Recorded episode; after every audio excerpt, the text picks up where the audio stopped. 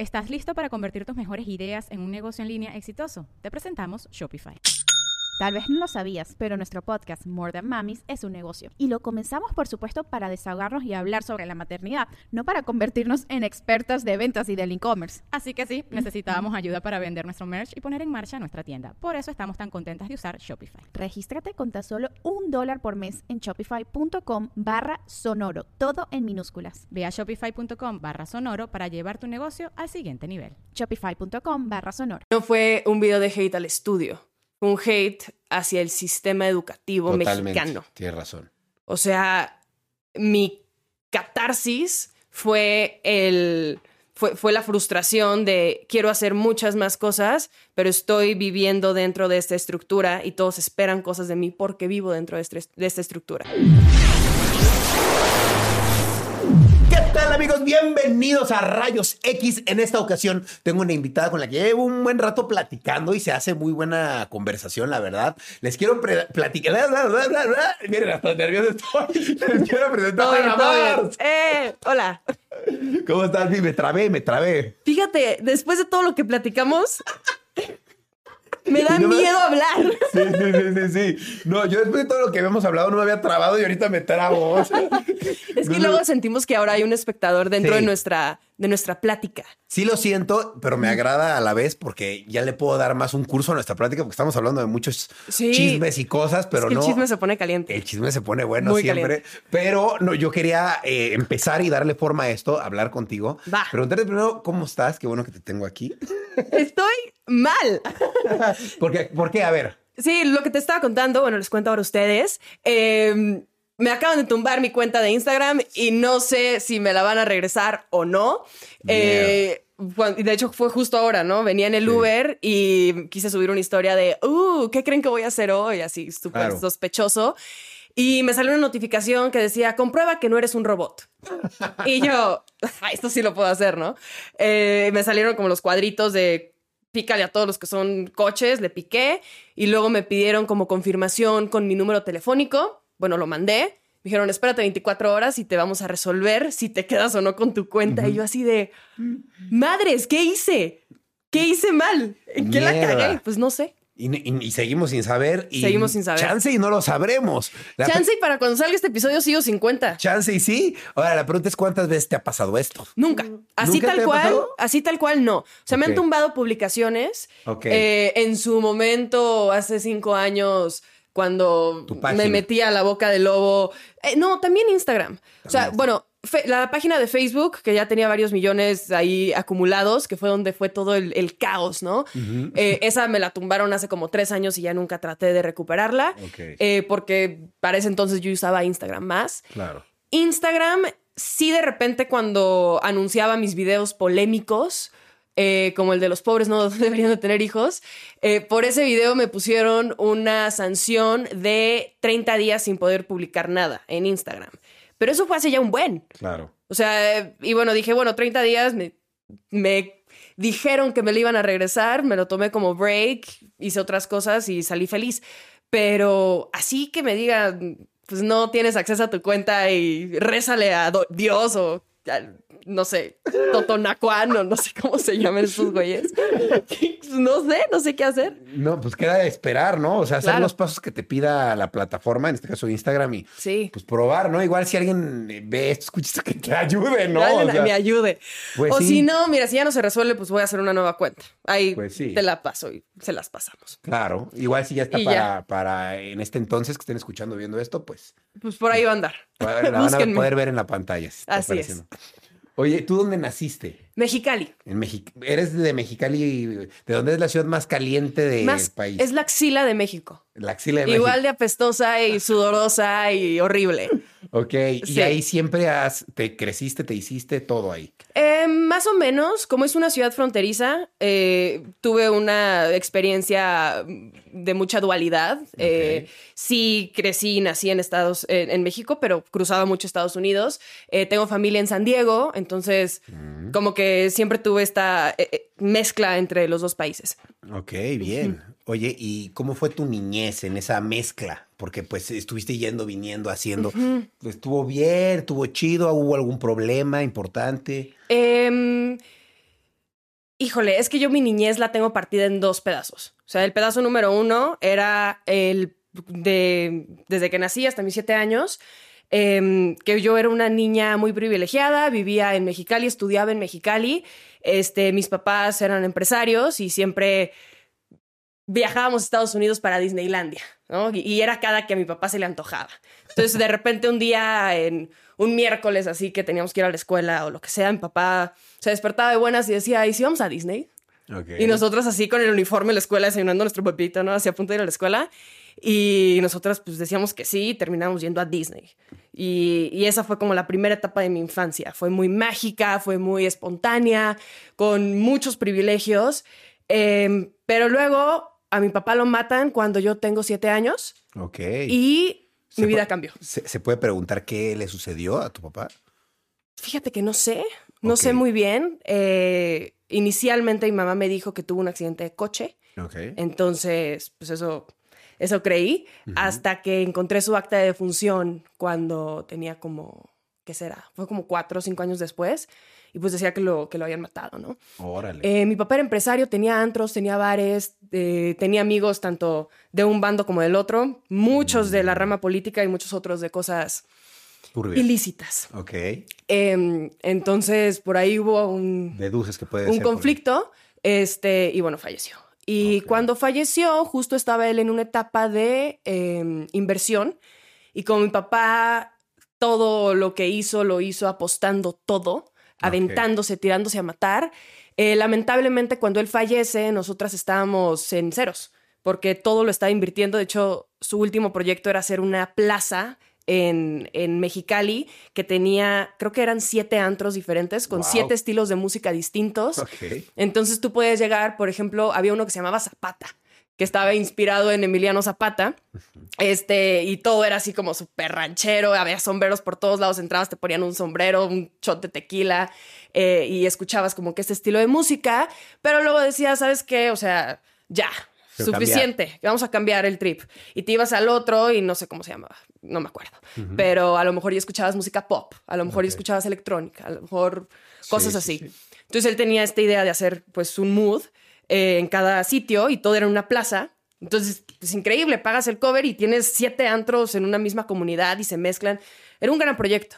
Em, pero pues la inversión era siete veces mayor. Claro, obvio. Entonces, pues estábamos en ceros y ahí empieza mi segunda etapa de la infancia, ¿no?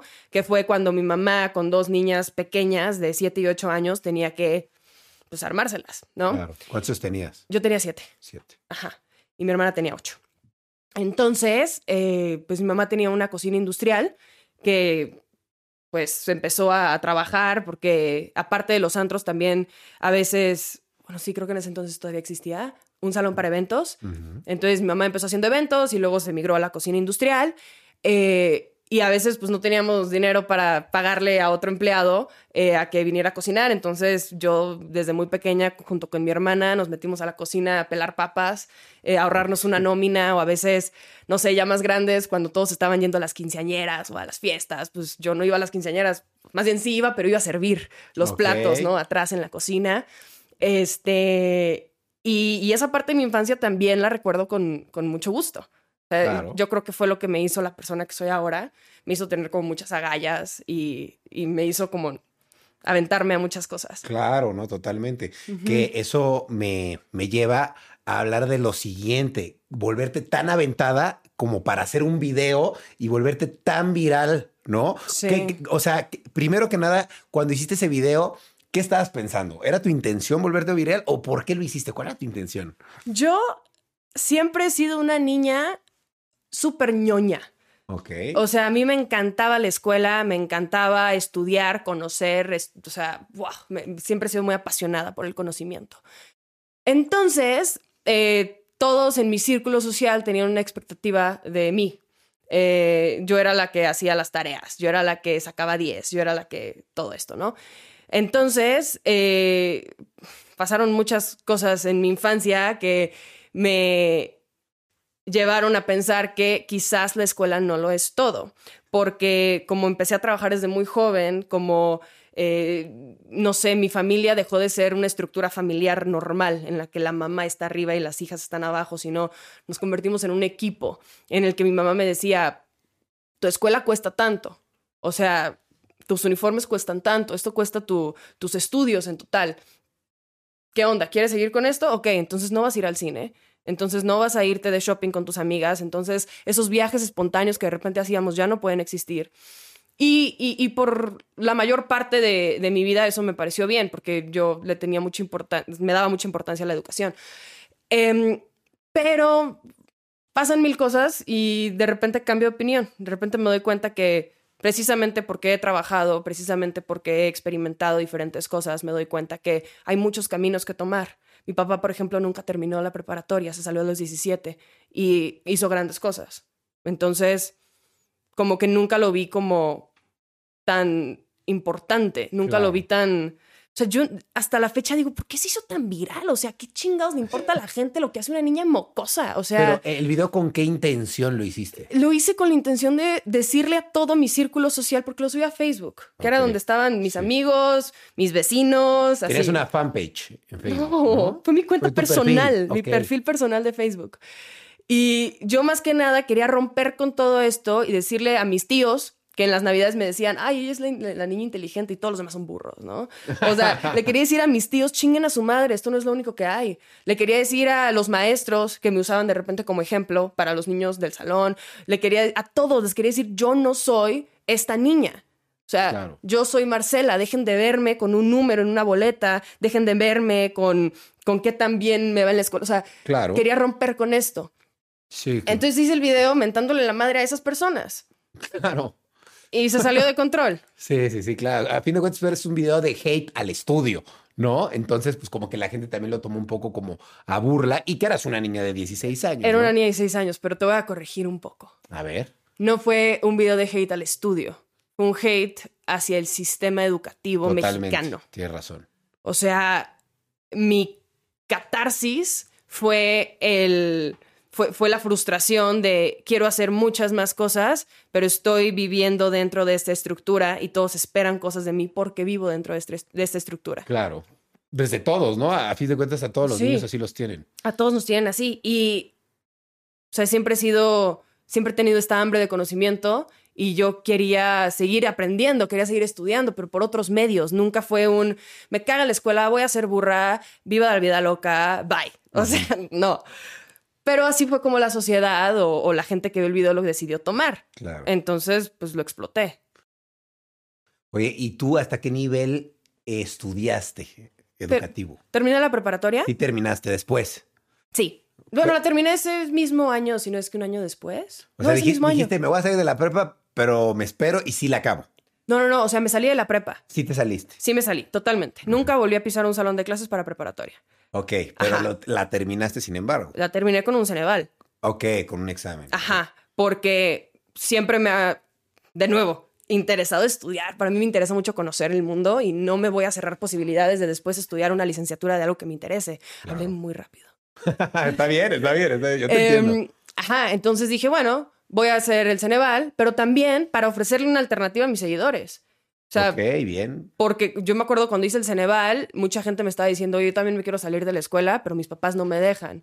Dije, bueno, ¿qué alternativa existe para que ciertos papás digan, está bien, o sea, lo haces, te tomas un año de break, eh, en lo que decides qué hacer y luego puedes regresar a tus estudios. Claro. Entonces lo hice más o menos por ese lado, eh, no lo he usado, pero quizás pronto lo use.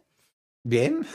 Eh, quizás. ¿Y nada más estudiaste hasta la prepa o estudiaste más? Estudié más cosas. Estuve en clases de actuación, pero fueron cursos particulares, o sea, no fue como una carrera como tal. Que no te dieron un título ahí, por ejemplo. No, o sea, tengo, bueno, fueron muchos cursos. Fue como un año y medio este, de muchos cursos. Em, ¿Qué cursos, por ejemplo? Por ejemplo, tomé comedia musical, ah. eh, clases de canto, de danza, de diferentes disciplinas, ballet, jazz, contemporáneo, este, actuación para teatro, para cine, para televisión, eh, varios, varios cursos. Ah, está bien. ¿Y estos con fin de qué? De, ¿En qué te gustaría desarrollarte? ahorita no tengo mucho interés por la actuación. En ese tiempo era algo que siempre quise hacer. Entonces entiendo. dije, bueno, vamos a, a explorarlo, a ver qué onda. Este, también tomé un curso, este es más reciente, de escritura para comedia, impartido Ah. por mi mejor amigo Gon Curiel. Ok, sí. Eh, me y ahí, súper bien. ahí me di cuenta que lo que me gusta es escribir y me gusta la literatura, me encanta leer. Mm. Entonces, quizás, por eso te digo, quizás pronto use mi título de bachillerato para estudiar una licenciatura en literatura.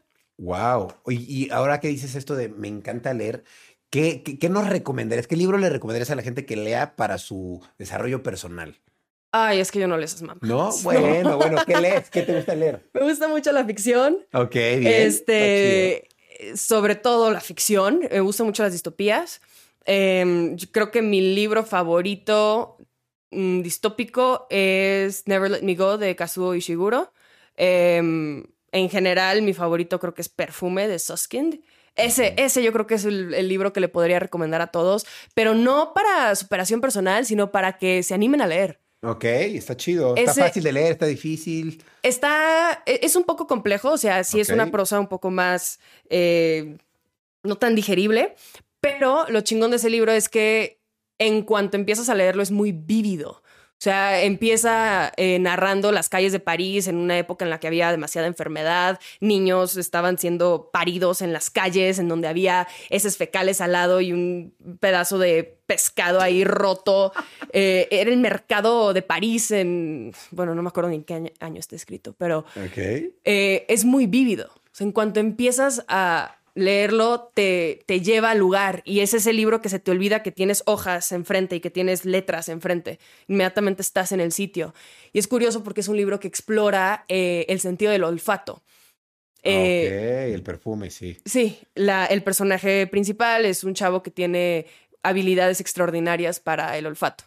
Wow, Y eso lo lleva a hacer cosas ilícitas. Muy bien, ok. ok, Es como la, la película, ¿no? Pareci- parecido. Sí, es lo es- la película. ya viste la película, te lo estaba vendiendo para que leyeras el libro, pero si ya viste la está película, no, igual, igual. no vean la película, le- lean el libro, por Lean el libro, vean la película, las dos. Comparen. Oye, ¿y tú sufriste de bullying después de este video que se hizo viral o no? No O sea, que no la gente- sufrí. Bueno. eh, Vaya, te tira. te- sufriste de bullying porque sí te hicieron bullying, pero no te gustó, no te, no te molestó, vaya. Tuviste tu barrera de protección que dijiste Ajá. me inhibe, pero sí, sí te hicieron bullying, vaya. Ah, me hicieron mucho bullying. Claro. Uf, todo. O sea, Sí, sí, sí, no- sufriste de bullying, pero no, no lo sufriste, vaya. Ajá, o sea, nunca lo sufrí, nunca lo Lo padecí. disfrutaste al parecer un poco. Fue la mejor etapa de mi vida. Wow, ok. O sea, es que ¿sabes qué sucede? Cuando, cuando te das cuenta que tienes poder sobre las emociones de las personas, te cambia. Claro, obvio. Y para mí yo tenía el poder de hacer emputar a México. Entonces, como lo vi de esa forma, Un arma fuerte para una niña de 16 años, ¿no? es completamente enferma. Nadie me debió de haber dado ese poder, pero como la gente se enojaba y me seguían haciendo bullying, era como seguían alimentando esta enfermedad. Yo me volví loca, ¿En serio? totalmente, totalmente. Pero loca en qué aspecto. Loca de poder, loca de Wow. querer generar una reacción en las personas, loca de... O sea, por eso hice tanta mamada. Por eso hice tanta mamada. Yo quería... Yo quería hacer emputar a la gente. Yo quería que mi palabra tuviera un impacto, sea positivo o negativo. Claro. Yo quería sentir que si yo decía algo, le tocaba el corazón a las personas y les hacía así "Eh", en el corazón. O sea, eso era, era mi cosa favorita y es súper intoxicante. Sí, claro, que es intoxicante. Sí. Oye, y eh, el- fuiste, yo vi a varios medios de comunicación. ¿no? ¿Cómo te trataron los medios de comunicación? ¿Hubo uno en el que te trataran mal? ¿Sí? Platícanos en cuál. Nunca he contado esto. Ah, pues es eh, es la primera vez que voy a contar esto. Cuéntalo, cuéntalo. La primera entrevista que tuve, Ok, ¿qué medio era? no sé. Ok. Era la primera entrevista que tuve fue por teléfono y, y me habían dicho, me mandaron un correo de que, ay, te queremos entrevistar, es una sección en la que tenemos debates, este, vas a estar con tal conductor y te van a hacer preguntas y, se acabó. Y dije, va, suena, suena chido, ¿no? Es la primera, porque no? Claro. Entonces, eh, Ay, me estoy. qué raro, nunca me habían hecho esta pregunta. a ver, a ver. estoy a ver. recordando, me, está, me están dando ganas de temblar. Este. Ajá. Entonces dije, ok, va chido. Y me ponen en la llamada y entro y no era un conductor que estaba conmigo. Eran como siete cabrones en una mesa redonda y todos me estaban atacando, diciéndome que, oye, pero ¿qué no te vas a arrepentir? Oye, pero ¿qué piensan tus papás? Oye, pero mil cosas al mismo tiempo y no me dieron el tiempo de responder a cada cosa. ¿Qué televisora era? ¿No recuerdas? No me acuerdo, es que fue, fue hace cinco años ya. ¿Estás listo para convertir tus mejores ideas en un negocio en línea exitoso? Te presentamos Shopify. Tal vez no lo sabías, pero nuestro podcast More Than Mamis es un negocio y lo empezamos por supuesto para desahogarnos y hablar sobre la maternidad, no para convertirnos en expertas de ventas y del e-commerce. Así que sí, necesitábamos ayuda para vender nuestro merch y poner en marcha nuestra tienda. ¿Y cómo suena con Shopify? Llegó otra venta. Shopify es la plataforma de comercio que está revolucionando millones de negocios en todo el mundo. Ya seas un emprendedor desde tu casa o desde donde sea, Shopify es la única herramienta que necesitas para iniciar, administrar y hacer crecer tu negocio sin dificultades. Con Shopify puedo gestionar pedidos, envíos y pagos desde cualquier lugar, brindándote toda la información y estadísticas de tus ventas al detalle. Regístrate para un periodo de prueba con tan solo un dólar al mes en shopify.com barra sonoro, todo en minúsculas. Ve a shopify.com barra sonoro para llevar tu negocio al siguiente nivel. Shopify.com barra sonoro. Pero madres, o sea, porque yo tenía respuestas para todo. Sí. O sea, siempre he sido súper segura, siempre, no sé si me preguntabas de que, oye, pero ¿crees que te vas a arrepentir? Tenía una respuesta, no, porque yo creo que hay muchos caminos. O sea, siempre tengo una respuesta para cualquier cosa. No, no sé si mi cerebro a los 16 años estaba media trained o no sé qué pedo, pero yo estaba como muy segura de, de Sí. mí. Y lo que nunca contemplé fue que ocho personas me bombardearan con información, con preguntas, con un tono denso y que no me dieran tiempo o espacio de responderlo. Claro, y tú siendo menor de edad. y por 16 teléfono. años por teléfono, fatal. Entonces se convirtió en un circo. Claro. Ocho personas diciéndose a sí mismos, no, sí, está pendeja, ¿verdad? Jajaja, ja, ja, no sé qué. Y no me dieron nunca el espacio de contestar. Y me acuerdo que cuando colgué, o sea, fue la única vez que me salieron lágrimas, pero fue, ni siquiera fue de, ay, wow, la gente me odia, sino no me dejaron probar mi punto. O sea, no me dejaron decir lo que pensé, no me, ¡Ah! y, y fue esta frustración. Y fue la única vez que he sentido como eso por parte de un medio. Órale, qué mal. O sea, qué mal por, por los, me- los medios de comunicación. Sí, se ¿Y mamaron. algún otro también se portó mal? ¿A ¿Algún otro medio de comunicación que te invitara a platicar y Adela Micha fue muy nefasta, también? totalmente nefasta. Sí, muy poco profesional. ok, te trató mal en la entrevista, ¿no? Eh, me trató mal. Como que te quería dar trabajo, según recuerdo, ¿no? Por ahí escuché. Sí, pero todo era una mamada. O sea, ella acababa de abrir Saga porque quería hacer un nuevo medio en donde eh, compartir noticias y demás. Vio que yo era una niña viral. eh, quizás su equipo vio que era muy fácil de, de llegarme porque tenía 16 años. En ese tiempo yo estaba viviendo sola en la Ciudad de México. Nadie me acompañaba a las entrevistas. Yo estaba haciendo todo sola. Wow. Y, y esta mujer me dice, ay, te queremos en Saga, queremos darte una sección en Saga, queremos que trabajes con nosotros. Y dije, va, chido. Y fue una falta de comunicación por parte de todos de su equipo. Acababan de empezar un proyecto, no sabían qué me estaban ofreciendo, pero una persona me decía otra, una cosa, otro otra. Y llegó el punto en el que me confundí tanto, porque yo, pues, obviamente esa de la micha, o sea, no querías dejar pasar una oportunidad de trabajar con alguien así. Claro. En especial porque, bueno, en mi caso yo decía, ay, qué chingón. O sea, si una persona de tanto prestigio como Adela me da trabajo a mí y hacemos algo, algún tipo de contenido colaborativo, me va a dar eh, muchos puntos de, de validación, ¿no? Claro.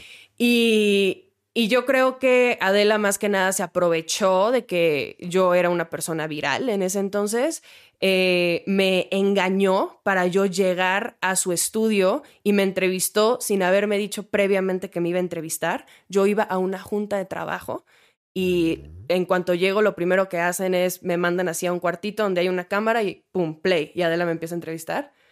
Em, sin avisarte nada, sin decirte que... Nada, sin decirme qué preguntas va a decir, si estoy de acuerdo con esas preguntas, qué cosas sí, qué cosas no, sin darme nada. Yo iba sola, tenía 16 años y se aprovechó de mí para hacer una entrevista cuando yo era la persona más viral del momento.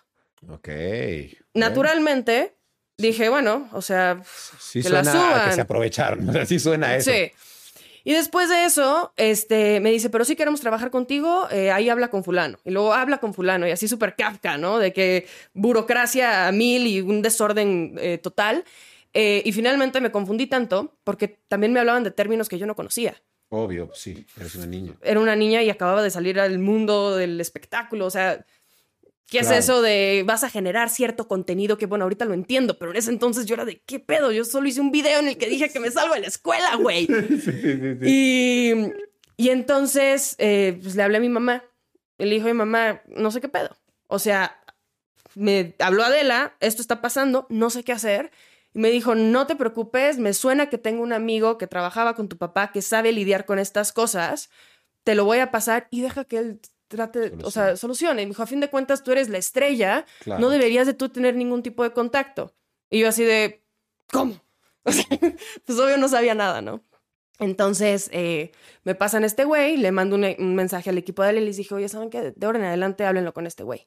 Corte A, saco una nota que dice, la Mars nos quiso cobrar. Ah, ok. Y sí, pero sí, le, o sea, me imagino que tu manager en ese momento. Supongo que el güey. Cobrar. Más bien lo que pasó fue le preguntó, oye, ¿y de qué gana la Mars? O sea, ¿qué ganas si hace este contenido para ti que tú le estás ofreciendo? Ella es la viral, o sea, ¿qué, qué, va a ganar? Claro. Entonces, o sea, a ver, vamos a hablar de costos, vamos a hablar, o sea, ¿qué nos ofreces? Y yo creo que nunca contestó y sacó mejor la nota porque era más interesante. Ok, bueno, pues ahí ah, hay un teléfono descompuesto, quién sabe. ¿Tú crees que logres aclarar ese dilema con ella? Y no me importa, porque la forma tan nefasta en la que se portó cuando yo sí estaba ahí, ni siquiera me dan ganas de saber qué sucedió cuando yo no estaba ahí.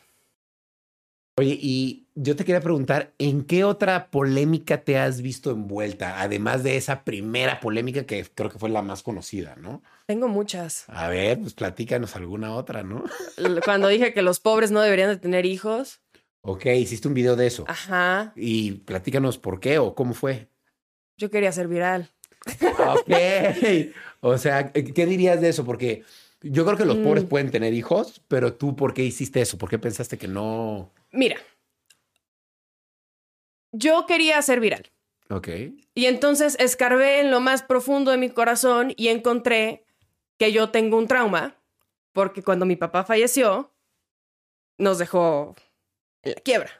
Y me pareció algo muy irresponsable de su parte, el haber invertido todo su dinero cuando evidentemente tienes dos niñas pequeñas, un esposo, una casa, y me pareció inmaduro y me pareció mil cosas.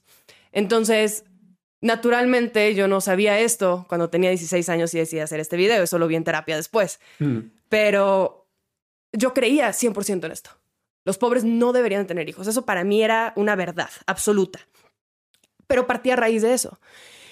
Entonces, cuando yo me di cuenta que existe esta opinión controversial que me puede hacer que mis cinco minutos de fama se extiendan a no solo cinco minutos, sino, bueno, un mes, bueno, dos meses, bueno, tres meses, y bueno, a hacer lo que ahora es, eh, yo tomaba esas oportunidades. Porque, pues, a fin de cuentas, se convirtió en un juego. ¿Qué tanto puedes tirar el chicle? También todo el mundo me decía, oye, y cuando se te dejes de ser viral, como Lady Wu o como Las Perdidas o como La Rubí, ¿no? Cuando de, que son los de mi camada, mi camada viral. Cuando dejes de ser viral, ¿qué va a ser de ti? Eres una burra, ya te quemaste, todo México piensa esto de ti. ¿Qué vas a hacer? ¿Quién te va a dar trabajo? ¿De qué vas a vivir? ¿No? Entonces mi forma de contrarrestar esto era, vamos a seguir haciéndome viral. ¿Cómo? ¿Qué opinión tengo que sea controversial? Pues yo creo que los pobres no deberían tener hijos. Estoy traumadísima con ese aspecto, entonces ahora lo voy a usar como un argumento y vamos a hacer un video. Hice un video. Ahora, ¿considero que es irresponsable tener hijos cuando no tienes dinero para mantenerlos? Sí. Sí, claro, eso, eso es así. Totalmente. Digo, todos tienen derecho a tener hijos, ¿no? Claro. Que sea irresponsable o no, pues ya es ahora sí cuestión de cada quien, ¿no? Totalmente. No, totalmente. O sea, hoy en día no frasearía las mismas cosas de la misma forma. O sea, hay, formas de hacer las cosas.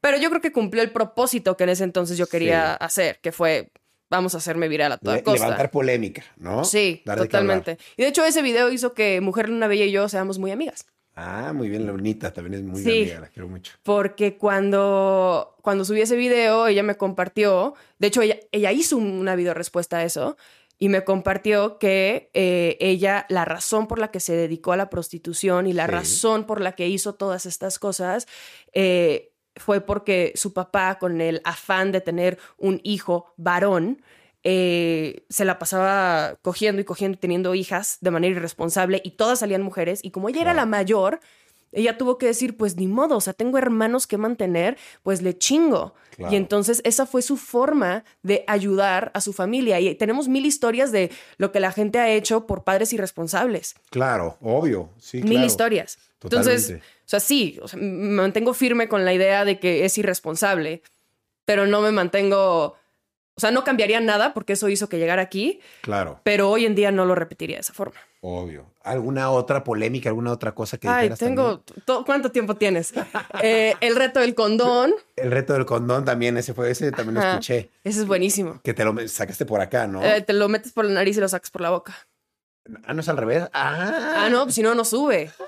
Te tienes que poner de cabeza y hacer que la gravedad haga algún Wow, efecto. es cierto. Y también como que te, cri- te criticaron un poco eso, ¿no? Que por qué estabas haciendo eso. Bueno, ¿no? porque la idea era, te saliste de la escuela para hacer estas pendejadas. Y yo dije, no, las pendejadas las hacía desde antes. Claro. O sea, pues todo niño de 16 años hace estupideces. la diferencia es que ahora tienes el foco de atención. no Totalmente. No, ¿y sabes qué es lo chistoso? Nomás porque yo lo hice, Ajá. me mentaron la madre. Porque Obvio, claro. la misma semana que yo hice el reto del condón, ¿sabes quién también lo hizo? ¿Quién? Kenia Oz. Ok. antes de ser popular. Porque Claro. Kenia y yo y un grupo de otros chicos teníamos un canal colaborativo en el que subíamos pendejadas. Ok. Ella hizo el reto del condón la misma semana que yo lo hice. Ella lo hizo para este canal, que los videos ahorita ya no existen están todos. Claro. Es mierda. Eh, pero ella lo hizo. Y de ahí yo saqué la idea y dije, ah, si yo lo hago puede ser viral esto. Claro. ¿Y se hizo Entonces viral? lo hice y efectivamente se hizo viral. Entonces alargué otro Ah. mes de fama. y, y ahí tomaste la idea de Kenia y lo viste que, que ella lo hizo. Ajá, ajá. Kenia lo hizo en, en nuestro, en nuestro canal. Órale. Y ya Oye, yo le robé la idea. ¿Tú en quién te inspiraste para crear contenido? Porque claramente empezaste, Wow. o sea, hiciste tu video de la prepa porque querías quejarte, me queda Sí. claro, pero ya empezaste a hacer contenido. Me Sí. imagino empezaste a ver contenido y dijiste, mira, voy a hacer algo parecido a este, o voy a agarrar a esta persona de mi modelo, o Sí. no sé, o te, inspiraste en el contenido de alguien, no lo sé. ¿no? Sí, sí, totalmente. Este, hay un güey que se llama Hunter Avalone. Ujú. Eh, yo, la verdad, casi no consumo contenido en español. Eh, todo el contenido que consumía era eh, siempre estadounidense o, o de otros países. Eh, y, y Hunter Avalone hacía videos en los que más que nada era picar a la gente. Ok. Entonces yo decía, wow, este güey hace esto, pues yo lo voy a hacer en México, nadie lo está haciendo acá. claro. Entonces, de él agarré mucha inspiración. Eh, algunos comediantes estadounidenses también. Eh, pero porque querías hacer tú como comedia. No, no precisamente, pero e- el- este tipo de humor como, como oscuro que cuando dices una cosa con sentido eh, negativo, la gente te puede no hacer caso. Pero cuando te burlas de ciertas cosas, eh, les prendes una chispa. O sea, eh, yo creo que el sarcasmo ha sido algo que me ha ayudado mucho a, a crecer como la persona que soy, porque siempre me... O sea, mi, todo mi contenido ha sido yo soy superior, mira cómo me río de ti, o, o sea, e- este personaje que es el personaje de la Mars, ¿no? El que, el que no considero que es la misma persona que yo, eh, siempre lo calculé para, para ser muy burlesco, para ser muy como de jugar con este tipo de, de cosas. Entonces, no, la comedia nunca fue algo que, que, que traté de hacer, pero, pero sí la burla. Ok. Oye, y hablando de burlas, yo llegué a ver muchísimos memes tuyos. ¿Tú hay algún meme que se te haya quedado muy grabado? ¿Cuál? A ver, platícame. El del Oxxo, que del me photoshopearon a mí en, en la cajera del Oxxo. Y de hecho, hasta la fecha quiero disfrazarme en Halloween de cajero del Oxxo para hacer como eh, referencia a ese meme. Estaría chistoso. El pedo es que ya luego la pensé y es que ya cambié, ya soy una persona distinta. y, Bien, bien. Y creo que no es bueno burlarte de alguien que trabaja en un Oxxo. Claro. O si sea- no, no sería bueno. No, totalmente. O sea, yo creo que incluso, no sé, ya, ya no tengo ese espíritu eh, enojado que antes tenía como para hacer algo así. Son personas que están ganando la vida, es completamente válido. Claro. No tengo, no soy nadie para burlarme de eso. bueno, yo me imagino que tú te pondrías ese disfraz porque a ti te disfrazaron así en el meme, no porque te estás burlando del del Oxxo, Sí, ¿no? pero es la como- gente lo va a tomar así, ¿no? No, de hecho, no creo que la gente lo viera tan deep. O sea, yo creo que la gente lo va a ver y va a decir, ah, es el meme. Claro. Pero yo creo que mínimo ahora, en la etapa de vida en la que estoy, ya no me da tanta risa. Claro, como, prefieres evitar también como una burla innecesaria hacia esa gente, ¿no? Ajá, ¿para qué? Sí, es innecesario. ¿no? Totalmente. Ok, te entiendo. ¿Cuál es tu red social favorita? Only. Pip, pip, pip, pip, pip. Eh, Está bien. El Only. El Only. El- ¿Y, y, y qué tal? ¿Cuánto tiempo llevas creando contenido ahí? ya cumplí un año. eh, empecé en octubre. No, sí, octubre del 2020.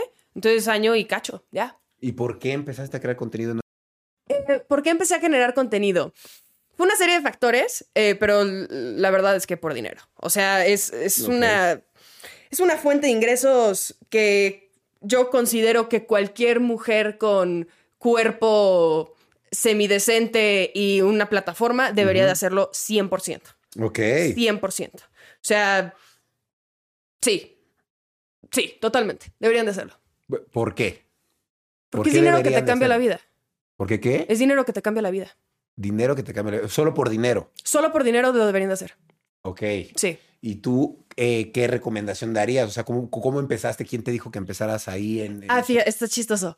Este, yo tengo un amigo en Mexicali que él hacía, él estudia medicina y no tiene tiempo para trabajar o para tener un, un, no sé, algo convencional, ¿no? Porque todo el día está o estudiando o en la escuela. Eh, entonces, él para sacar para sus chicles y para, no sé, de repente ir al cine o ayudar a su familia o lo que sea, empezó a hacer OnlyFans. Y se empezó a meter como 6 mil pesos a la semana por hacer trabajando 20 minutos al día y él no tenía ninguna audiencia. O sea, Claro. él es un chico que estudia medicina, no tiene tiempo de nada, ¿no?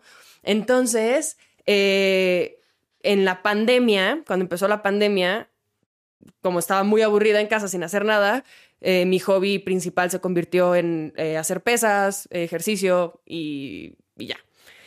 Entonces pasé de ser una persona como súper flaquita, eh, que estaba así al borde de la desnutrición, a eh, importarme mucho por mi físico y por mi salud. Y Bien. eventualmente en mi cumpleaños, que fue septiembre del 2020, 20, 2020 eh, fui a la playa, me tomé una foto en la playa en bikini, cosa que jamás había hecho en mi vida. ¿Por qué?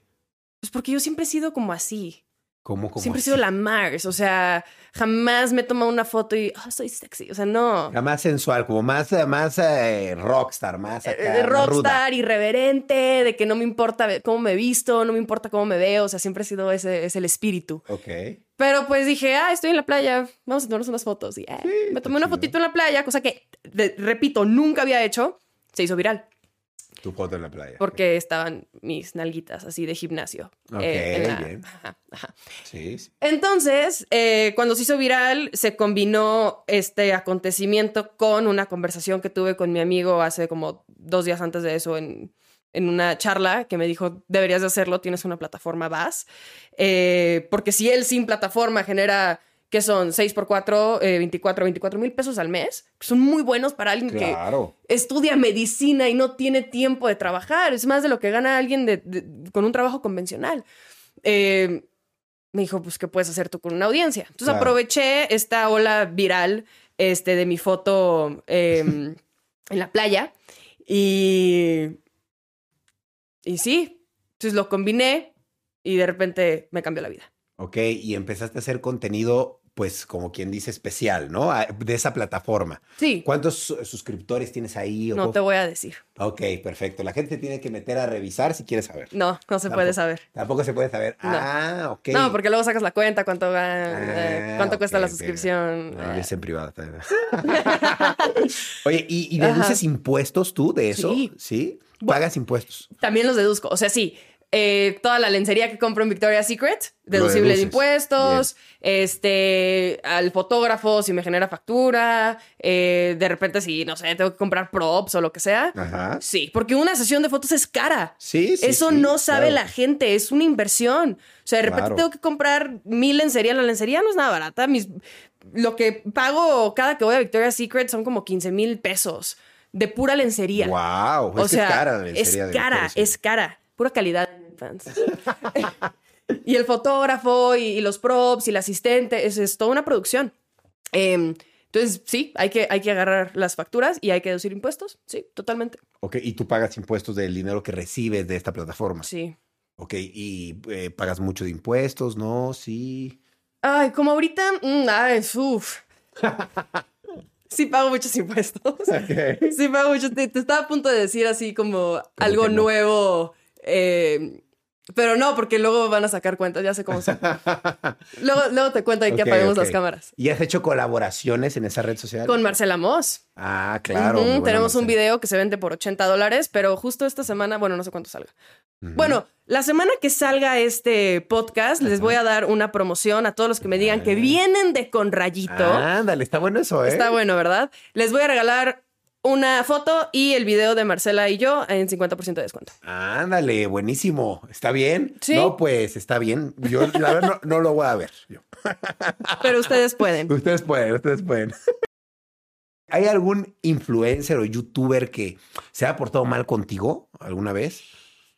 Influencer o youtuber que se haya portado mal conmigo. ¿A que te haya invitado a grabar algún video y se portó grosero? Sí. ¿sí?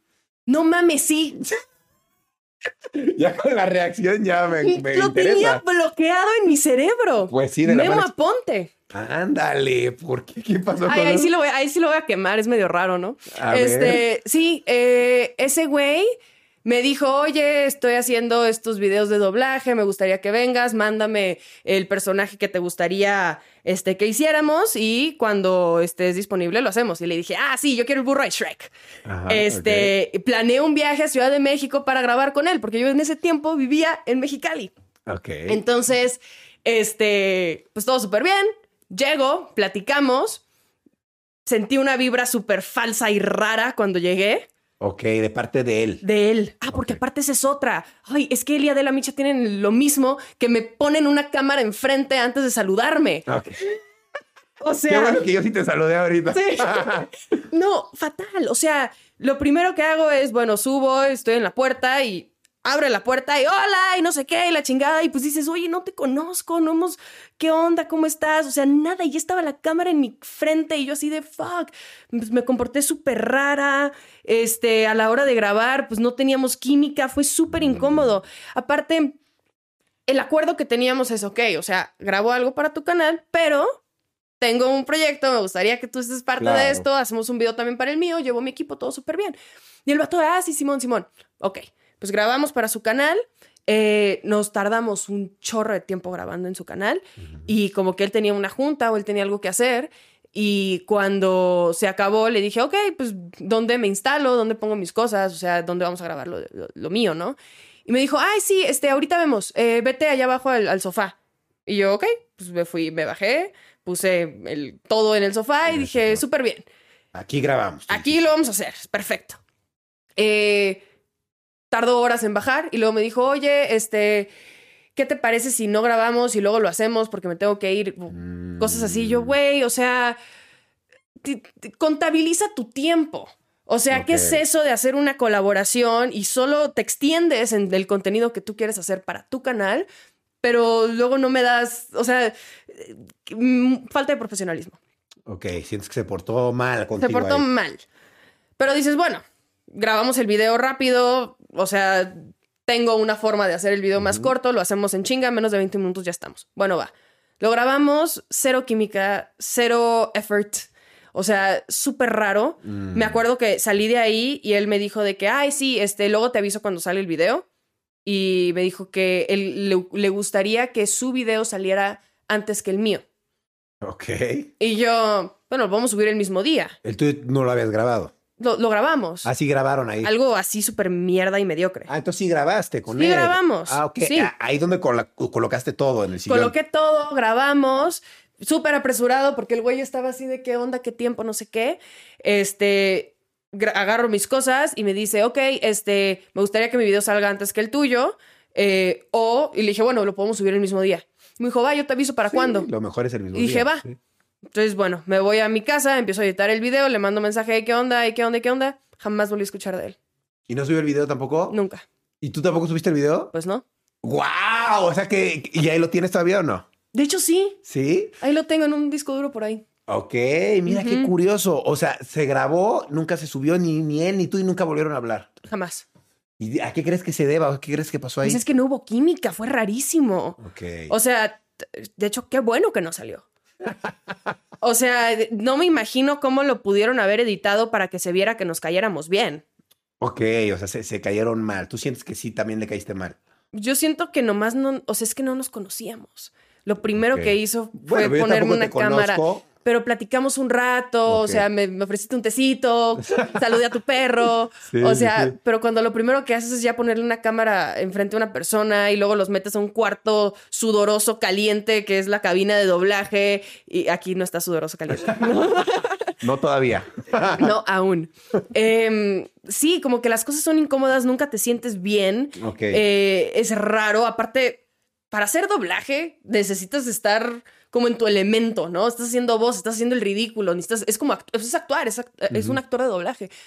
Entonces fue rarísimo. eh, ah, lo recuerdo y digo, qué bueno que nunca salió. Ok. Qué bueno que Sí. nunca salió. Ok, pues qué bueno, la neta, ¿no? Y, Sí. y, y, pues qué mal que tuviste esa experiencia, ¿no? Sí, pero igual y no fue su culpa, igual fue como, o sea, yo ya remediándolo después de que lo quemé. Este, yo creo que él tiene una forma de trabajar y yo tengo una forma distinta, a fin de cuentas. Claro. Oye, y además del Only, ¿a qué te dedicas actualmente? O sea, la Mars, ¿qué hace? Esa Mars que dijo, me vale la prepa, este, yo puedo sola. ¿Ahorita qué hace? ¿Cómo se mantiene? O sea, Aparte económicamente. Sí. el only. Solo Only. Sí, no, no necesito hacer más. Ok, perfecto. ¿Y no, no te dedicas a otra cosa entonces? Pues de repente una campaña Ok. en el Instagram que me tumbaron. ok. Eh, también, sí, acabo de, de invertir un poco en el negocio de mi familia. ¿Cuál es el Eh, negocio de tu familia? eh, igual catering, eh, comedores ah, industriales. está bien, está chido. Ok. ¿Y, ¿Y qué más? ¿Qué más? Platícame, platícame. Y ya, o sea, no. De, chamba yo trabajo muy poco. Ok, eh, yo trabajo poco, pero trabajo cuando trabajo. O sea, me imagino que cuando haces lo de dices, me meto. Ay, wow. De hecho, no sabes, cuando está, bueno, acabo de regresar de viaje, eh, me fui a Ucrania y a Alemania dos meses y medio, más o menos, Mm, y bien. tuve que pre- hacer mucho contenido.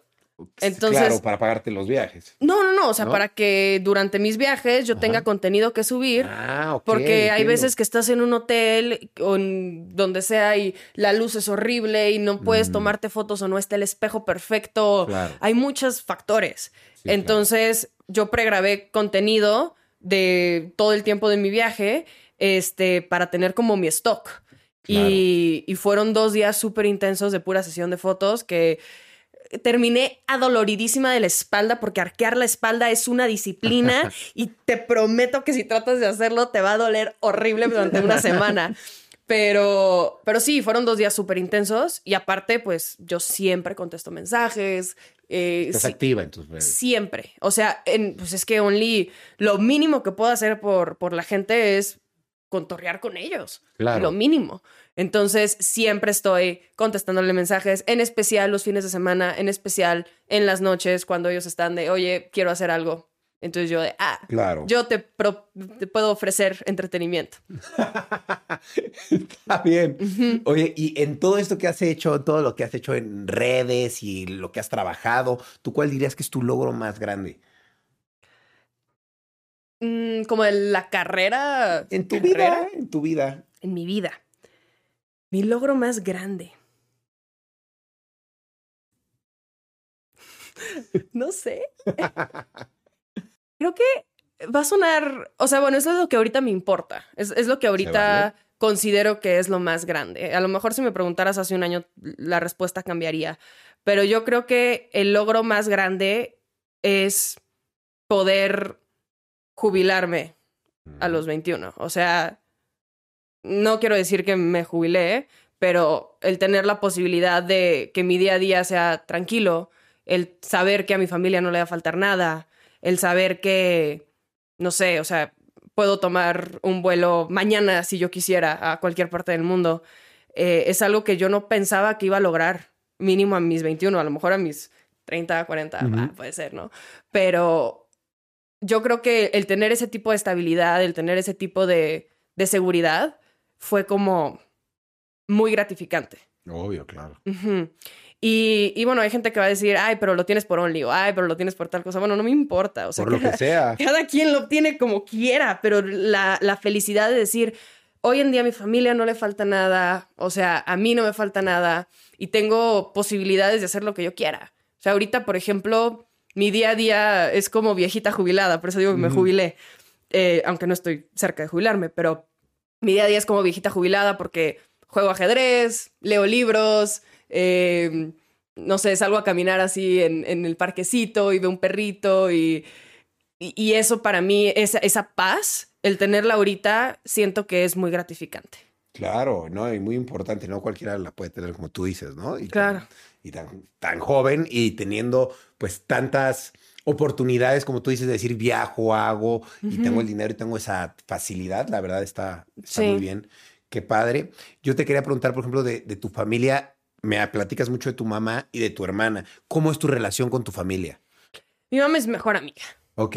Sí, no, mi mamá es mi súper cómplice de toda la vida. Somos como team. Em, mi hermana a veces siento que se puede sentir un poco como excluida de, de, nuestra relación, porque es que mi mamá y yo somos idénticas. O sea, mi mamá y yo igual somos señoras jubiladas que nos gusta no hacer nada y somos como muy calmadas y mi hermana tiene una energía muy diferente. Mi hermana es como muy chispa, muy alegre y a veces mi mamá y yo tenemos como cara de mamonas de no quiero hacer nada hoy, por favor ya. este, pero independientemente de esa ligera este, diferencia que, que sentimos eh, o bueno, mínimo que yo siento con mi hermana, son mi todo, o sea, somos equipo, somos mejores amigas, cómplices, eh, compañeras de negocios, o sea, todo. Tienes una buena relación entonces con ellas, ¿no? Sí, sí, 100%. ¿Y tú cómo ves la familia? ¿A ti te gustaría tener familia? ¿Te gustaría tener hijos? Fíjate que hasta hace muy poco eh, la respuesta era no. Pero igual yo creo que fue por mi trauma de mi familia se desintegró, como de por qué me voy a emocionar por, por tener una familia cuando todo se puede ir así, ¿no? Entonces yo, mi narrativa desde que tenía como 13 años hasta que tenía como el año pasado, eh, ajá, fue de que no, nunca me voy a casar, nunca voy a tener hijos. Yo voy a ser la tía sexy que viaja por el mundo y que le lleva regalos costosos a los niños, ¿no? O sea, esa siempre fue mi narrativa. Este, pero no, o sea, ya ahorita digo, wow, qué padre el, o sea, número uno, o sea, es que para mí el estándar para tener hijos es muy alto. O sea, igual por mis traumas y por todo lo que he dicho y todo, ¿no? O sea, yo no me voy a atrever a tener un hijo si no lo puedo asegurar. Si yo mañana me muero, mi hijo tiene que estar asegurado. O sea, como mínimo, ahí está, unos 20 millones de pesos para que sobrevivas y puedas estudiar y puedas tener una vida. Y si yo me muero, ahí lo tienes en el banco. O sea, ya, intocables. O sea, hasta que no haga eso, no me voy a animar a tener hijos. Ok. Pero sí, ya. Sí, te gustaría. Sí, ya, ya tengo muchas ideas de cómo los voy a educar. De pronto así me pongo a pensar de que, hmm, ¿cómo les voy a explicar este concepto? Y mamadas, ¿no? Cuando me pregunten, les voy a decir? O sea, me encanta, sí. Oye, y veo que sí quieres tener hijos, pero hay que tener con quién hacerlos, ¿no? O sea, ah, ese es el problema inicial. Deja tú la lana. A ver, entonces. que alguien eh, quiera. Metiéndonos por el problema inicial. Nah. O sea, actualmente tienes pareja, no quieres tener pareja. ¿Cómo es toda la cosa? Es que estar soltera está de moda. Ah, ok. no, actualmente no tengo pareja. Este, y aparte, yo creo que es complicado, nadie me va a aguantar. ¿Tú crees? Yo creo que para todo roto hay un descosido, por ahí dicen eso. ¿Sí? Yo decía lo mismo y mira, sí, sí lo logré. Así es que yo creo que tú lo puedes lograr también. O sea, sí, pero eh, le falta. Aparte, o sea, creo que ahorita justo estoy en una etapa en la que me encanta mi soledad y mi no tengo compromisos y mi... O sea, el otro día le estaba diciendo a mi mamá, wow, es impresionante. O sea, ahorita que no tengo a mi gatito en mi casa que lo está cuidando mi mamá, le estaba diciendo, wow, de verdad soy cero indispensable. O sea, nadie necesita que yo me despierte hoy. Claro. o sea, cuando mi gatito estaba, eh, bueno, en mi departamento, era de, ok, ya tiene hambre, me tengo que despertar. Y una vez que te despiertas, dices, bueno, ya me paré de la cama. Bueno, entonces, pues, a hacerte el café, a leer, a hacer tus actividades, lo que sea. Bañarte, ¿no? Por ejemplo. Claro.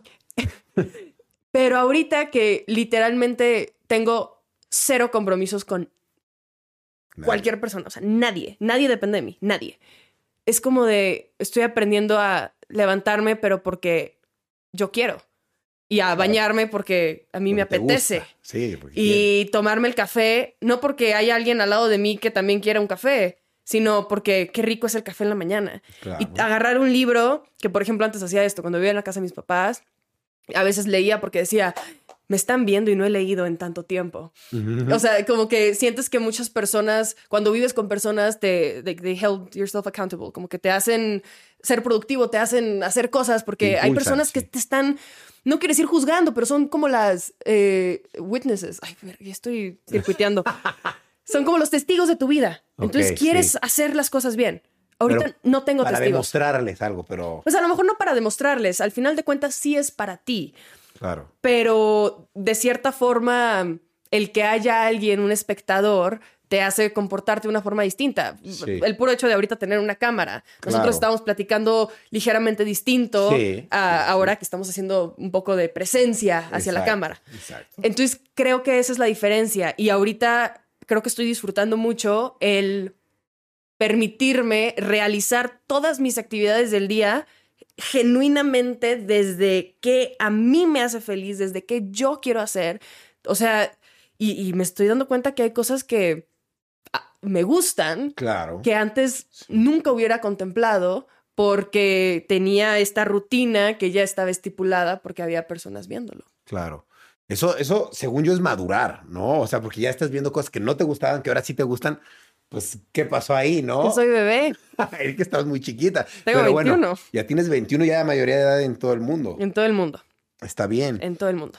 Oye, y Hace rato me estabas hablando sobre que invertías el dinero que ganabas en tu propia empresa familiar, ¿no? Que es de snacks, me dijiste, ¿no? No, no, no. Es este, es una empresa de eh, comedores industriales. Comedores industriales. Ajá. Eh, hasta la pandemia habíamos, eh, bueno, nuestro principal cliente eran las escuelas de escasos recursos en el Valle de Mexicali. El gobierno nos pagaba para nosotros proporcionar un alimento diario.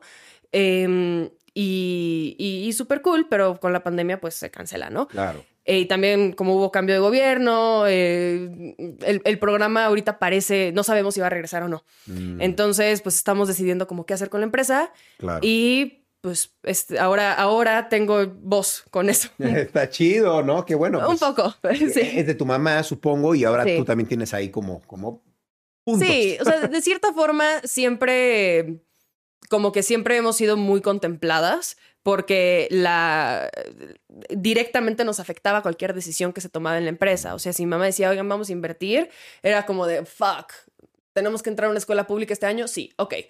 Queremos invertir, bueno, está bien, ok, vamos a hacerlo. O sea, siempre como que nos contemplaba.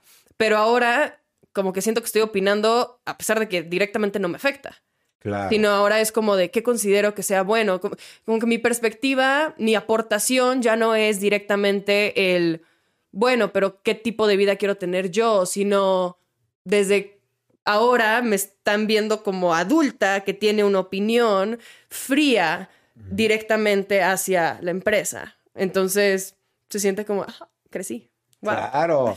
¿No? Y le estás inyectando ahí dinero de tu trabajo a esa empresa. A fin de cuentas, creo que está muy bien que te dediques a y que le estés invirtiendo también a eso. Aquí hablamos mucho del tema de en qué inviertes tu dinero, ¿no? Porque pues está padre ganarlo, pero pues de qué te sirve ganar mucho dinero siendo exitoso y famoso. lo tienes ahí. Si luego lo gastas todo y ahora qué, de qué sirvió, ¿no? El puro hecho de tenerlo ahí, la inflación está cabrón. Exacto, exacto. Nada más el puro hecho de tenerlo ahí se te va a acabar. Exacto, solo. Totalmente. Es mejor invertir en algo que te genere como ganancias, ¿no? Entonces por eso qué bueno que estés invirtiendo y en algo familiar. ¿Hay alguna otra cosa que te llame la atención? Eh, o sea, tengo ahí un asesor financiero que siempre me está diciendo de que, güey, tienes que meterlo a la bolsa y esta es la forma en la que lo tienes que hacer. Y, mm, eh, em, lo cual eventualmente va a suceder, eh, pero yo creo que ahorita me encanta ver así como mi cuenta en el banco y decir como de, sí es eso. O sea, Ah, como claro. que todavía no estoy 100% lista, pero sí, o sea, nunca,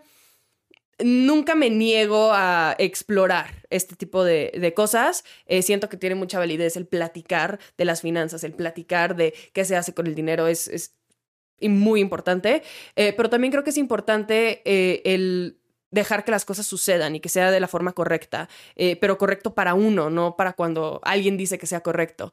Porque de repente encuentro como mucha gente en internet que dice, y aquí tienes que invertir y mete todo tu dinero, porque si no, en tres días, tres personas hicieron millonarias y tú te perdiste la oportunidad, ¿no? Y creo que hay como eh, una cultura eh, ahí en internet llena de scams y llena de Sí, sí. eh, cosas turbias que, digo, número uno, yo no quiero caer en eso. Número dos, Claro. tampoco me gustaría que mis seguidores, porque una vez escucharon que yo dije, oigan, inviertan, se vayan a la primera cosa que, que encuentren y que termine siendo algo dudoso. Claro. Entonces creo que es, es bueno invertir, eh, pero siempre creo que es también necesario siempre estar muy consciente y tener un asesor y hacer las cosas bien y a su tiempo y cuando se sienta correcto. Está muy bien, qué bueno que lo estás viendo así y que lo estás desglosando así. Te felicito. Eh, yo a los 21 años pues no pensaba en eso. Todavía no pensaba en invertir, o sea, apenas si yo ganaba dinero. Pero qué bueno que ahora tienes esta oportunidad. Aprovechala. Ahora sí que como tuviste la oportunidad de, de hacer el video y de volverte así, igual esto es una oportunidad porque pues, no toda la gente, a, a pesar de que dices que las mujeres jóvenes de tu edad deberían de dedicarse a Bueno, las que aprovecharse- tengan una audiencia. las que tengan una audiencia. Porque luego las que no tienen audiencia, te estás, que, te estás dando un balazo en el pie. Quisiera saber qué proyectos tienes a futuro, o sea, si tienes como, no sé, eh, algún libro que vas a escribir tuyo sobre tu experiencia, sobre tu vida, ya que te gusta leer mucho, o a lo mejor algún video especial, algún canal especial en alguna página especial, no lo sé, ¿no? Pues mira, siempre me preguntan que qué onda, que cuándo voy a sacar un libro. La verdad es que yo le tengo tanto respeto a la literatura que no, no sacaré un libro solo por sacar un libro. Eh, si, si estoy a punto de tomar un taller de escritura creativa, estoy muy emocionada Mm, por eso, cool. pero no por eso significa que, ay, así mañana ya voy a sacar mi libro. O sea, creo que eh, yo le tengo mucho respeto. O sea, para mí los libros mm, me salvaron, ¿no? Me- han sido mis compañeros durante mucho tiempo. Entonces, no quiero caer en eso que hacen muchos youtubers, de sacar un libro solo por vender unas copias, eh, que es completamente válido y es un negocio y está bien, pero para mí no quiero ver los libros como un negocio, lo quiero ver como arte. Entonces, me voy a reservar un poco en eso, eh, pero sí escribir me, me gusta y cada vez me doy más cuenta que, que es algo que tengo ahí. Eh, sobre los libros, acabo de empezar un canal Ah, nuevo, diferente, eh, con contenido en inglés, Ah, Ok. en donde hablo de libros En inglés. en inglés. Y lo en hice. inglés. Sí, yo leo puro, casi, casi solo en inglés. Ahorita justo acabo de empezar un libro en español de mil páginas, Órale. la biografía del poder de Krause, porque no sé nada de la historia de México, nada, porque frontera, me salí de la escuela, mil cosas, no sé nada. Entonces, me estoy aventando 20 páginas diarias hasta que lo termine. Acabo de empezarlo y es en español y yo creo que es de las pocas piezas que he leído en español. Don. Quijote, por ejemplo, leí medio libro y así, cositas, pero la mayoría es, es literatura en inglés. Entonces, pues, se me hace muy natural el hacer críticas y reseñas y, y hablar de libros eh, en inglés. Entonces, acabo de hacer un canal para eso, Está cool. que igual no lo estoy viendo como Un negocio. un negocio, lo estoy viendo como mi capricho. Claro, te gusta y te quieres expresar, es tu medio. Totalmente, sí. Porque aparte me di cuenta que en Instagram, eh, si de repente compartía de un libro, me decían, ay, la mamadora, ay, tal cosa. Y dije, pues voy a, voy a inventar un nuevo, una nueva área en, en el Internet en donde yo puedo hacer esto y solo me va a ver la gente que me entienda. Claro, y que le interese eso. Totalmente. Oye, está padre. Entonces ese, ese es otro. Y, eh, y seguir leyendo y jugar ajedrez. ¿Jugar ajedrez? ¿Cómo que jugar ajedrez? Sí, tengo un torneo próximamente este, este mes. Órale. Eh, tengo estudiando ajedrez ya seis meses y, voy, a, voy a ir a un torneo este mes.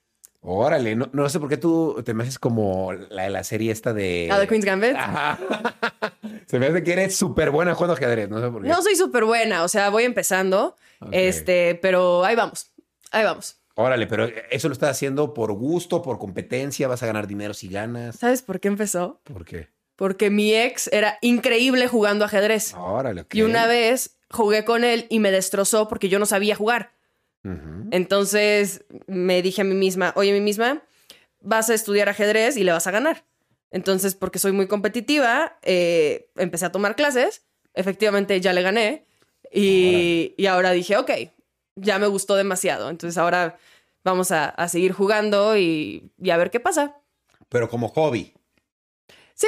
Sí, no te vas a dedicar a ir a los torneos. O sea, a ver, nunca voy a decir que no voy a hacer algo porque la vida tiene una forma muy rara de llevarme por caminos que nunca pensé que me iban a llevar. claro. O sea, no sé, me hubieras preguntado en octubre, no, no octubre, eh, ¿qué fue? Agosto del 2020. Oye, ¿ha- ¿harías OnlyFans en algún momento de tu vida? Yo hubiera dicho que no. Corte a un mes después lo estaba haciendo. Claro. Este, entonces, bueno, no me voy a negar, eh, pero también hay que tomar en cuenta que para dedicarte al ajedrez es, es un proceso súper largo. La mayoría de las personas empiezan cuando tienen cinco años eh, y se convierten en grandes maestros a los 17, 18 eh, y es toda una etapa, es un entendimiento del, del juego de una forma en la que yo, o sea, hablando en términos correctos, jamás voy a llegar a ese, a ese nivel. O sea, quizás a los 60, pero a los 60 tu cerebro también se deteriora. Claro. Entonces, no sé, no creo dedicarme al ajedrez,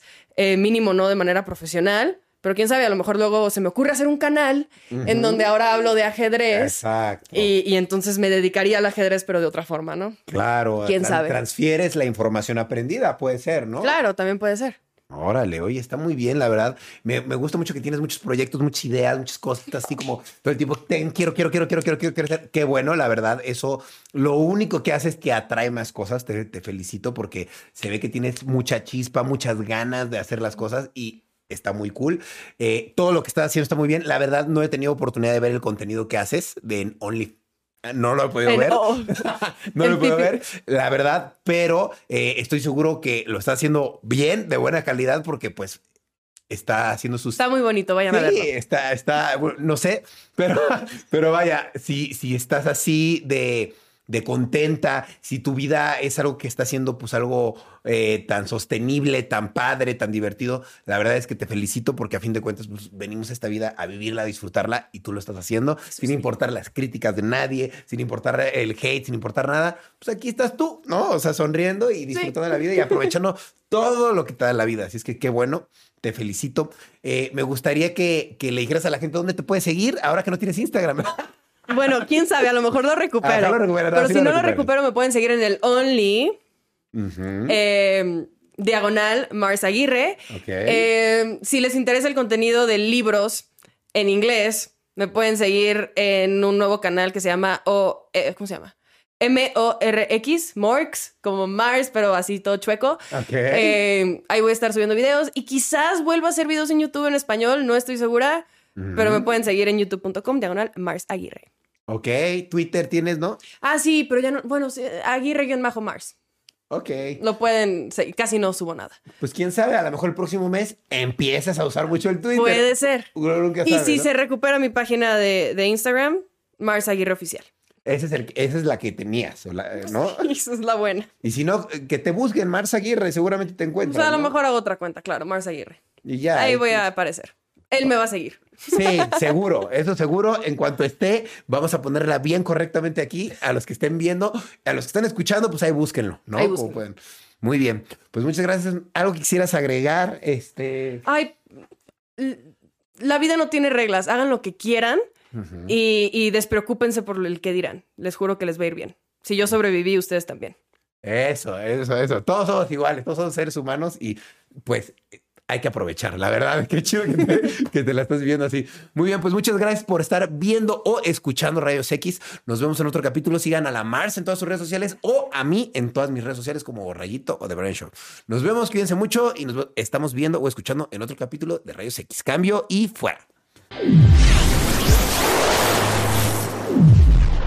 Hola, yo soy Karen Ferreira Y yo, Alex Goncalves. Y los queremos invitar a escuchar Mañanitas. Todos los martes y viernes tenemos un nuevo episodio con noticias, divertidos invitados y la interacción de nuestra audiencia. Disponible en plataformas de audio. ¿Estás listo para convertir tus mejores ideas en un negocio en línea exitoso? Te presentamos Shopify. Tal vez no lo sabías, pero nuestro podcast More Than Mamis es un negocio y lo empezamos por supuesto para desahogarnos y hablar sobre la maternidad, no para convertirnos en expertas de ventas y del e-commerce. Así que sí, necesitábamos ayuda para vender nuestro merch y poner en marcha nuestra tienda. ¿Y cómo suena con Shopify?